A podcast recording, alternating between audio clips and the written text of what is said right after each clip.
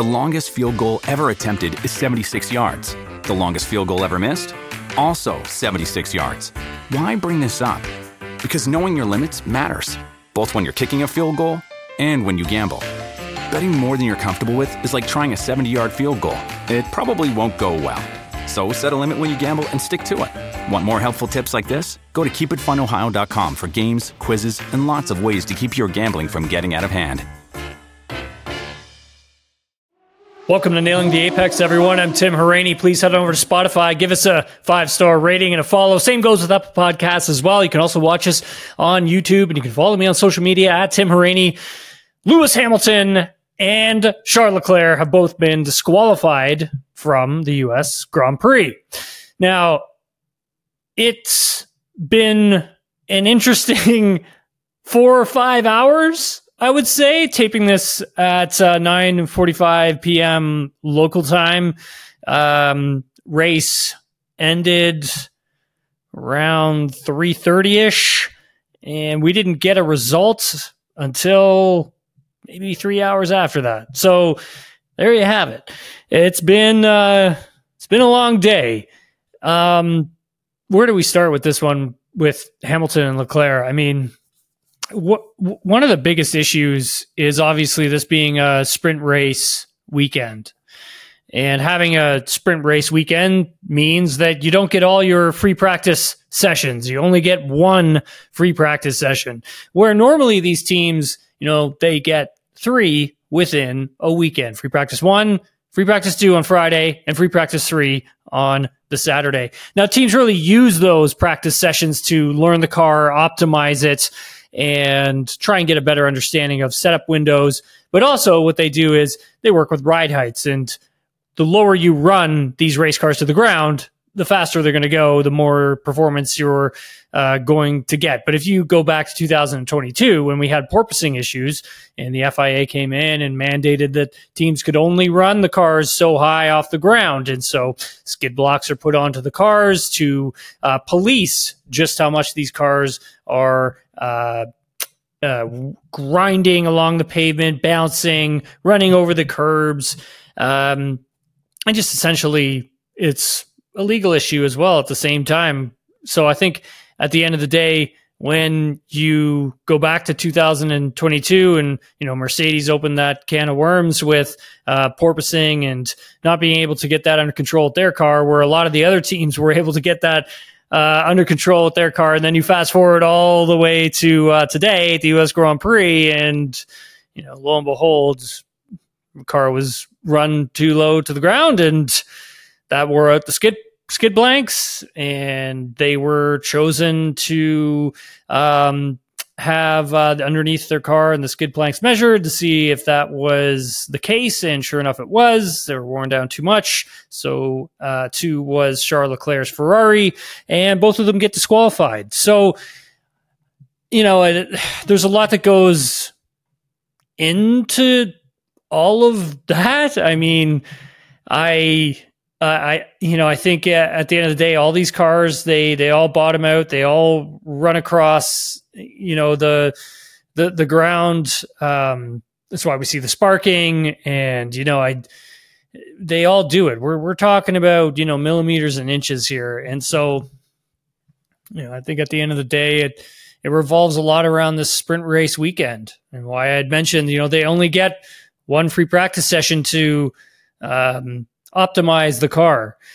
You know, I was uh, speaking with you know Mike Krack uh, earlier on a Sunday evening, and you know that was one of the things that he had brought up. It's just not enough track time um, for the teams during this sprint race weekend. Essentially, some of the times they're rolling the dice on some of these things with ride heights and setup windows, and they don't really have as much time as they uh, require to you know get that get that perfect setup, which on one hand, it can offer exciting racing, but on the other hand, uh, it can lead to issues like this, what we saw on on Sunday with uh, Hamilton and Leclerc um, being disqualified from the race. And so I think one of the things the teams are definitely going to have to do is talk to F1, talk to the FIA. There there has to be some sort of an agreement reached that if these sprint races are going to keep moving forward in the future, um, the teams may require uh, more time to to set the cars up. I mean, at the end of the day, I mean, you look at Mercedes; they brought a brand new upgrade to the car. Was a brand new floor. It looked like it was working. Mercedes actually looked like uh, they were they were very competitive. They were you know battling Red Bull, even though Max did have a bit of a brake balance issue. Um, he had said that he was having trouble feeling the brake, but at the end of the day, you know, Mercedes was extremely competitive, and you know that that bodes well for for 2024 for sure because it looks like they've really hit on something with this floor. But at the same time, not having that free practice two, free practice three, they're not getting the right optimization windows with high fuel loads, low fuel loads, different suspension changes, different suspension setups. Um, and you know that's really what led to uh, to them being disqualified. And same goes for for Ferrari. Just not enough time to uh, really optimize and find that that window where you know they're going to have performance and the plank isn't going to get going to get worn away. And you know that essentially takes time and data to sift through and to look at and to see where. Because remember though, these cars enter parc fermé, um, you know, Friday following uh, the qualifying. So you don't. There's not a lot of time there, and that's gonna that that has started to become an issue. Um, this weekend, I heard a lot of the teams complaining about it, uh, and they complaining about the sprint race weekends. Um, you know, some of the teams not really uh, enjoying the whole uh, sprint race weekend. I mean, Max Verstappen being very vocal about uh, sprint races, and um, on Saturday he had said following his sprint race victory, he thought that they were he thought that they just weren't great for Formula One because they're kind of ruining that build up, that anticipation of the big race on the Sunday. And, you know, I tend to agree with them. I've, I've never been a huge fan of the sprint races, but I appreciate the fact that, you know, F1 is trying different things. And I think that is positive. Um, and I think they, they definitely should keep trying uh, different things and, and seeing uh, what works, what's entertaining, uh, and, you know, what's good for Formula One and, uh, the spectacle as well. Um, I think at the the end of the day, the sprint races, I think they need to really mean something like they they did in the past. You know, now we have these sprint shoot like Saturday is just all like sprint stuff. So you have your SQ1, SQ, you know, your sprint qualifying, your sprint shootout, you know, I don't necessarily, you know, enjoy that. I don't, um, and I don't, and that leads to not really enjoying the sprint race only because uh, there's not a lot on the line, right? Like if if you go back to last year, in years prior, you know, it meant something. It was setting the grid for the race. You still got the points, but it was setting the grid. And yes, I understand. You know, you're not getting um, like a real pole position, but you know, it's still built up that anticipation for the the big race. Um, and I think you know that's what it's all about. I still think so Sundays are so important, and you know those Sundays they need to be held up on that pedestal. You need to you need to ramp everything up towards that, in my opinion. So I think like moving forward, it, it'll be interesting to see like what ends up happening. I mean, obviously this is all new for for this year with the with the sprint day, like the Saturday sprint day. Um, but at the end of the day, kind of costed us, you know, a Mercedes P2 and a and a Charles Leclerc finish as well. I mean, both of them are booted out of the race. So I mean, granted, it moves Logan Sargeant into the points, and that's good because he scored his first point in Formula One with those two being disqualified, and he did it on uh, American soil, and he did it as home race in America. So, well, not his home race, because Miami would be his home race, but you know what I mean. Um, it's awesome. You know, big congrats to Logan. Uh, that's huge, and uh, he drove really well this weekend you know, Logan uh, had a hell of a race all weekend long, and uh, yeah, definitely uh, happy for that guy. He deserves it, and he's been working extremely hard. Uh, so yeah, super cool um, for Logan to to come away with those points, and uh, you know, hey, builds the confidence. We'll see what happens once Mexico rolls around, and uh, we get to Brazil, and then you know we got Vegas, Abu Dhabi, we'll, we'll see see what shakes out from all this. But um, you know, going back to the the uh, the disqualifications and uh, you know Mercedes and uh, you know the floor. I just you know want to go into that a little bit more, and and you know I'll I'll record another podcast later this week and and dig into a lot of the other stuff that I'd learned uh, throughout the weekend. Um, but you know, looking at what Mercedes brought, I mean, it's pretty. It's a positive sign, and you know what I. You know, uh, following Lewis around this weekend, being in on the press conferences, hearing him talk, body language. He looks happy, man. Like he really looks rejuvenated. That it like he looks very motivated and I think that that's a positive sign. That's that tells me that you know whatever Mercedes is working on is working and that is a is a good sign for next season. And it's a sign that says that, you know, we're not going to get, you know, complete Red Bull runaways. We're actually going to get, you know, some fighting at the front. And I, you know, I, I look at this Mercedes and, you know, it's a, it's a Frankenstein car. It, it, you know, it is. And, you know, where they started at the beginning of this season and they transition aerodynamically the whole philosophy and changing that structure, you know, in Monaco and then carrying on and adding bits and pieces to it from uh, different races.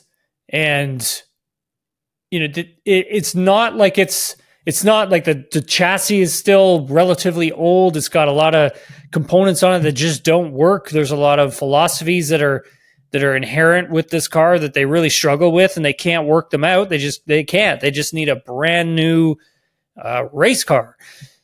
And to see them show up to the US Grand Prix, slap this new floor onto the bottom of this car and have them be fast and competitive, that is a very positive sign for this team. Max wasn't just walking away with this one. Like, you know, Mercedes, put up a good fight, and McLaren put up a good fight as well. And it was, it, you know, it came down to the wire. And, and, you know, like I'd said earlier, granted, Verstappen was having, you know, braking some braking issues, but it wasn't something that was completely detrimental to his race. It wasn't like it was something that was failing on the car. Uh, it was essentially just a bit of a setup with it. And he was just having trouble getting a good feel for the bricks. And I think like at the end of the day, when you see what, you know, Hamilton was able to do and the strategy that Mercedes ran in that first stint, you know, if Mercedes leaves Lewis out there a little less on that first stint, you know, we could be talking about a Hamilton win, disqualification. But at the end of the day, you bring him in two, three laps earlier, and I think this is a different story. I think on that first stint, I think this is a different race. You know, even Max had said like he'd lost Lewis had lost a lot of time with that, and it was a bit of a Mercedes mistake, and it was strategic wise. Um, but Hamilton drove a hell of a race. Like he just drove well. I mean, obviously, and this is a track that he's done well at, so he does have success here. But coming into this weekend, like Mercedes wasn't. They they weren't like we're coming in here and being competitive. They they didn't have that mindset. It was just let's see what happens because they weren't sure what this upgrade was going to do. If it was going to produce what they wanted it to produce, they had no idea. I think that what they've learned over the past six months and jamming that into that floor and working around this sort of, you know, Frankenstein type car, they've really learned something here. And I think it's it's going to unlock a ton of potential for them uh, for next season. Like this is a positive. This is a positive. Granted, the disqualification, you know, that's not great, but it's a positive sign for Mercedes that they're going in the right direction. And I think that's if you're a Mercedes fan, like that that's got to be music to your ears. If you're a Formula One fan who wants to see some action and see, you know, Hamilton and Verstappen go at it again, I mean, you know, this is this is pointing in that direction, which is awesome because I'm here for it. Um, but yeah, it looks like things are headed in the right direction for Mercedes for sure. I mean, Mexico is going to be an interesting one. Uh, granted, you know, we're going to higher altitude there, so things are going to change a little bit. Um, but then you go to Brazil again, you know, that's that's something where the Mercedes did well at last year, and they were able to evolve that car and be competitive more towards the end of the season last year with that car. And now this one, you know, again, they're starting to get they were competitive actually, you know, I would say after Monaco, they put those upgrades on. They started to understand it and eventually started to get more competitive. Um, now they're really competitive.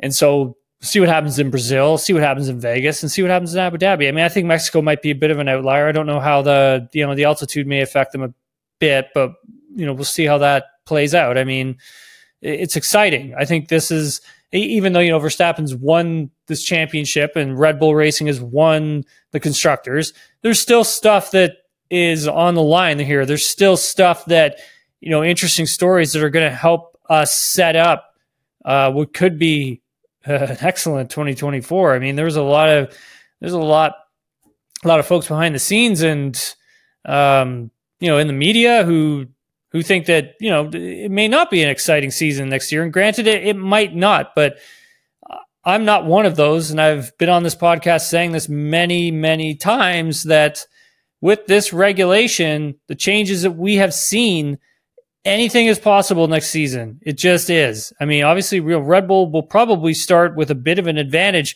I think by the time you get to race five, six, seven, eight, there's teams that are going to have clawed that back and made this a fight. And that is something that I've talked with uh, to team personnel up and down the paddock all weekend long. And they all said the same thing that I was thinking and that I just told you. So take from that what you will. We have Zak Brown on the podcast today, and we did our interview uh, with Zak Brown on on Thursday. I have to thank McLaren for setting all of that up for me. It, it was great uh, of them to give me 15 minutes with with Zak. Um, you know, I walked into this interview and uh, and I got mic'd up by Netflix. Netflix walks up to me and they're like, "Hey, you, are you cool if we like you know fill, shoot this and, and mic me up?" And I'm like, uh, "Yeah, go for it. I mean, let's see what happens here, right?" And so they mic'd me up, they mic'd Zak up, and uh, we did the podcast. I, now, whether or not that's going to be in the Netflix series, I have no idea. Uh, it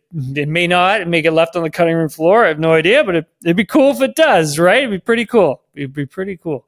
Uh, but yeah, anyways, here's our interview with McLaren CEO Zak Brown. Joined by Zak Brown. Zak, thanks again for doing this. This is great. Um, first off, you look amazing. Like I've you look like you've lost a lot of weight. I've lost a lot of weight. Yeah.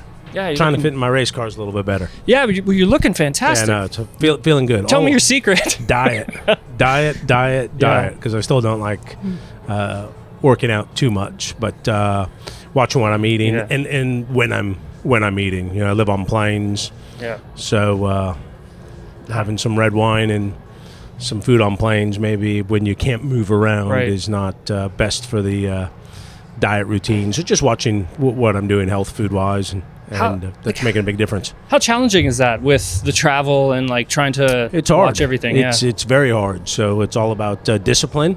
Yeah. Which some things I'm very disciplined about, uh, others not. Yeah. Um, and so that was you, you, know instead of having some delicious sausage and bacon for breakfast, it's. Uh, granola and yogurt, but um, it's made a it's made a big difference. I feel much better.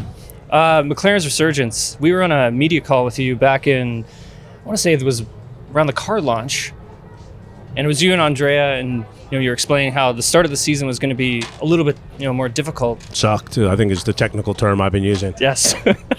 Did you expect you know this amount of performance to be clawed back within no, the season? No. Um, I, I was hopeful we'd get kind of back in the mix. I didn't think we would uh, make the jump we did to be, you know, uh, I would say on a regular basis because it's not been on a regular basis, yeah. but you know, in, in, in, kind of front of everybody else, being the second quickest team, uh, most races the second half of the year. Um, you know, our target coming into the year was to, to be fourth. I think we got a, a shot at that. At the beginning of the year, we were the ninth quickest team, so fourth seemed unachievable at that point. And you know, here we are, 79 points behind out of third, which I think is a pretty tall order, but we're in the game and uh, we're certainly going to give it all we, we have. And it's the biggest turnaround I've seen in Formula One that I can remember, and that's just all credit to the men and women at McLaren who have uh, kept their head down, worked hard. Uh, Andrea Stella has done a fantastic job leading this team, and uh, you know we just got to keep we got to keep pushing because we see how quickly things change in the sport. How much has the the wind tunnel helped? Because you, know, you guys were using the one out in Cologne for yeah, so long, and uh, now you've got the, the new the, one. The good news is nothing um, because we just moved into it. So, you know, the the Toyota wind tunnel, they've been an awesome yeah. partner, very flexible. Um, you know, now our new wind tunnel has the latest, greatest uh, technology because ultimately it's the team's responsibility to invest, and, and so we chose to invest in our own uh, wind tunnel. Um, and then there's logistics, you know, going to another country uh, when you have a model shop that's a you know 100 yards down uh, down the corridor. Yeah. Uh, so it wasn't even just the wind tunnel itself; it was the logistics and the operations are, around it. So uh, the turnaround is by the same men and women that gave us the car at the start of the year. Uh, with the same technology, and so I think that's what's been so impressive. Is what has changed is the leadership the empowerment, the approach, the structure, and um, so it's the it's the same people that have um, gave us a car in Bahrain that gave us the same car in Austria and Silverstone, and hats off to them uh, for for working so hard and Andrea providing great leadership. So we've got some fan questions, so I'm going to mix those in along yep, with, with how we how we go. Um, yeah, I've never really seen a like you know I've been in racing since I was nine years old, and I've never seen a a team claw back this much performance within a season. And it makes me wonder, you know, what what is possible for all of the teams during the off season. And this is a question from Elliot Norton 35. Can or will anyone compete with Red Bull for next year? Oh yeah. Um, now, whether anyone will, we'll uh, we'll find out. But can, sure. Um, you know they're they're they're human. They've just done a awesome awesome job. Yeah. Uh, you know we're closing the the gap. Um, you know Max is driving unbelievable. Uh, it's an unbelievable team. But yeah, I, th- I think they're definitely beatable. We just need to do a better job, and that's what we're uh, we're trying hard to do. So for this regulation, when it started in, in, in 2022, I mean, it's been fascinating to watch, like the teams, like I had mentioned, like make these huge jumps in performance. And it makes me wonder when we get to 2026, should there be another like aero regulation, or should they kind of freeze that part and just focus on the power unit side? Well, um, you know, Formula One's always been about innovation. Yeah. So, you know, I think from a pure on track point of view, if the longer the regulations stay the same, the more competitive yeah. the sport gets. So you could make an argument for uh, that. Uh, but then, you know, Formula One's DNA has all always been about technology, innovation, uh, progressing forward. So I think we need to stay consistent with our brand. So on the basis of that, I think to have regulations that are kind of in five-year chunks with some small modifications along the way is probably the best compromise. Because if you take a look at everyone but Max, look how competitive the sport is right now. Yeah. Right? We were ninth quickest team. Now we're second, third. You had Aston, who was second quickest, or kind of the fifth quickest now. And and you know, if you look at you know Sergio and Lewis, uh, if that was the fight for the championship, yep. this would be one hell of a, a championship fight. So uh, it's this Max guy who seems to be a little bit special, who's disrupting it all for us. And but even you know the team in tenth, uh, AlphaTauri, they're they're a threat to be in Q three every weekend. So even the tenth place team, if you'd like, is a competitive racing team. So uh, a, a, big change is also exciting because it brings a, a, freshness, and I think there's a lot of people that follow the sport for a variety of different reasons, but. One of the big reasons is they want to see these new cars and the developments yeah. all the time. So I have to be careful. I think we have to be careful to freeze things for too long. Gotcha.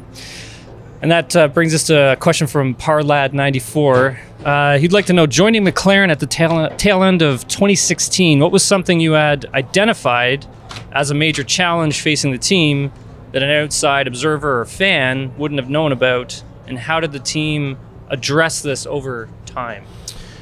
Uh, well, there were a lot of problems when I started. We, uh, I joined it uh, the worst year the team had ever had. Um, what was visible from the outside is the lack of sponsorship and partnership, and therefore resources. But uh, that was visible, so I wouldn't say that's directly answering that question because you could look at the car and go, they don't really have many sponsors, and therefore, you know, how can you invest? Uh, so that was one big problem. Uh, that problem is pretty much solved oh, yeah. uh, now in, in, a, in, a, big way with some of the best companies uh, in the world uh, on on on our team shirt and on the race car. Um, I think what was harder for people to see was morale was really down. Um, you know, here's a team who's won 20 world championships, second most successful team in the history of the sport, finishing ninth in the championship. That was demoralizing. And when people get demoralized, they act in different ways. You get into conspiracy theories and yep. lack of trust and loss of motivation. And so uh, that was the hardest part was trying to get uh, a thousand plus people. Uh, and, and it's not not everyone had lost their motivation and, and, and morale, but uh, enough to not be a, a cohesive uh, sports team. And so that's what was the hardest, uh, probably the part that uh, surprised me the most. I was able to identify, you know, it was a leadership issue. Mm-hmm. Um, people people need leadership, and you know, the decline really started. If you can kind of look back to when the decline started was probably in uh, 2013. Um, that's when Lewis left. Yeah. So Lewis kind of saw it coming, right? We were competitive yeah. in, in 12, then Martin Whitmarsh takes over, and then it became a bit of a revolving door. Um, from that point forward, you had uh, four or five different team bosses, and I think in any business, uh, if your leadership's changing every other year, uh, you that's that's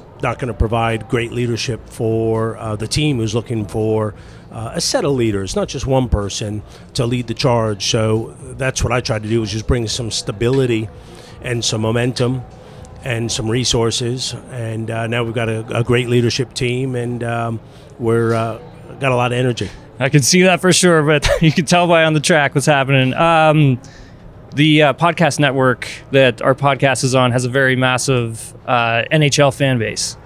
And uh, from Blash Drill would like to know, Zak, who is your favorite NHL team? uh, that's a cool question because one of my favorite players is uh, a guest of mine this weekend, Teemu Selanne. Oh no! Uh, okay, uh, okay. He's, he's, getting in this afternoon, but he didn't play for my favorite team, same city. Uh, my favorite Anaheim teams. Ducks, uh, right? Well, he played for the Ducks. Yeah. Uh, my favorite team's the LA Kings, being from okay. from LA. Uh, Anze Kopitar, who's the captain, is a a, a, great buddy.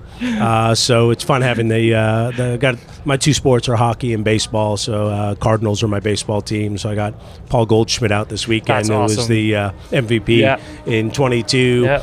And uh, golf is the other, so we've got some fun golfers out here this weekend. So it's one of the uh, fun parts of this sport is uh, the other athletes from the other sports uh, enjoy it, so we get to share uh, share passions. I want to talk a bit about Oscar. I know we don't have a lot of time left, but um, you know you went through a lot to get to get Oscar, and one of the questions that we had from Matthew Jansen 8 asks, you know, what is the one thing that has impressed you the most about Oscar Piastri in his rookie season? His, um, it's more than one. Yeah. It's his maturity, it's his technical understanding.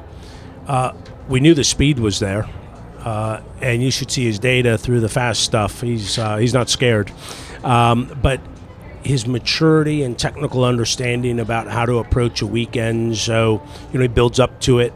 You see a lot of rookies who try and kind of get too fast too quickly and then they end up in the in the fence and they, they kind of ruin their weekend. So he's got a real maturity a, a real calmness. He builds up. He doesn't kind of worry about friday lap times. He's a great student. I think lando's a great teammate. I think lando's you know arguably the fastest guy in formula one e max lewis. And um, oscar's just done an outstanding job It was interesting to watch his uh, progression from Japan, like the race in Japan, and dealing with the tire deg and trying to understand that, and then taking that and moving it onto Qatar. You could see the just, just from just from the racing. Yeah, I think if you look at um, you know them being a rookie areas to Im- improve, which Yeah. is to be expected, is is tire management, race management. But he, he you know, don't forget he didn't even race last year, Yeah. so uh, the pace is very clear. And yeah, Qatar, he, he managed that race perfectly. Japan, so um, that's been an area that just comes with experience, Yeah. and and he's uh, he's a quick learner. You drove the uh, the MCL 35M recently in Barcelona, I believe. I did. That was Okay, fun. well, you got to tell me what was that like? that was uh, it's undescribable. You know, people ask me Yeah. what's it, what's it like, and it's kind of like trying to describe. You know, what's it like to have Mike Tyson hit you? uh, and until he's hit you, you know, um, it, it just the power is insane. The the braking is insane.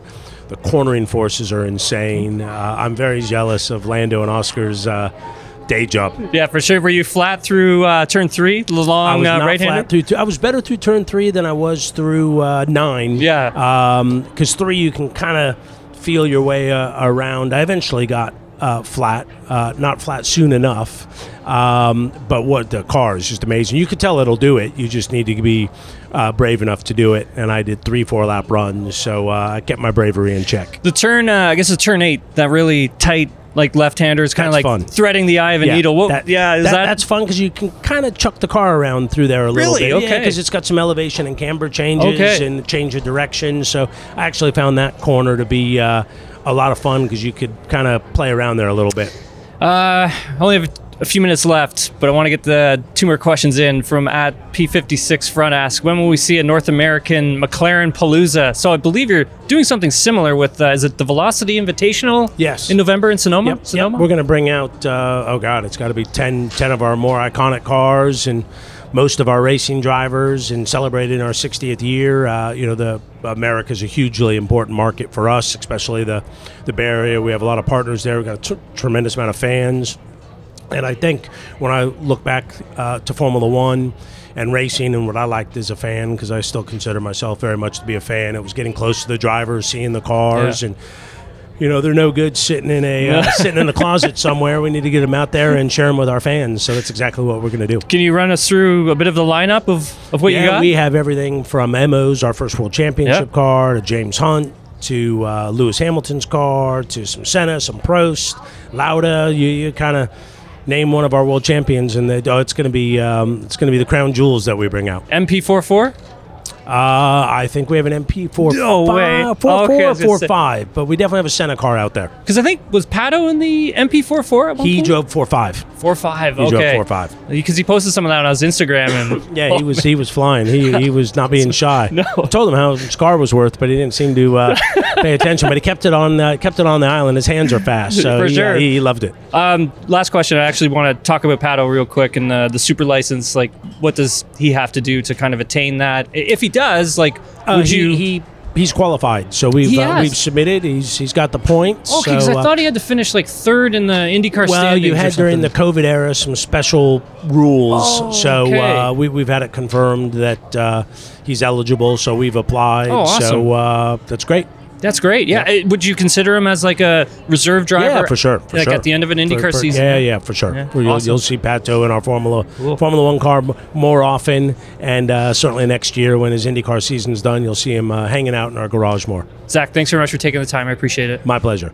Again, big thanks to McLaren for setting all that up for us. Much appreciated. Uh, we have another special guest. Uh, like I said on the Discord on Thursday night, if you were on the Discord, uh, SDPN Discord, check it out. Head on over to the SDPN D- Discord. Um, follow along. It's great. Great community. Uh, great group of people on there too. It's, re- it's really awesome. I had a lot of fun. Uh, Justin Fisher was our uh, host.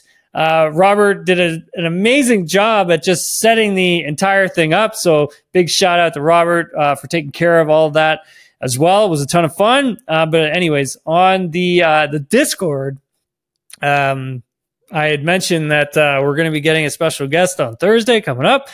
Uh, we I, I don't want to tell you who it is just yet, but uh, I may we may put out a call for uh, for fan questions. I'm just trying to confirm um, with the with the team to make sure that they're cool with with fan questions, and you know we'll we'll see what happens. I mean, you know, granted, some some teams are, some teams aren't. That's just the way it is. Um, but yeah, you, are all going to be uh, pretty pretty excited for this one. I think. Well, I hope you are. I know I am. It's going to be a ton of fun. Uh, anyways, thanks very much, everyone, for uh, watching and listening. Really appreciate it. I'll be back later this week. Uh, I'll try and uh, take a deeper dive into the U.S. Grand Prix, give you a little more backstory on uh, some of these other teams and drivers. Um, I could spend some time with and, and learn a few things.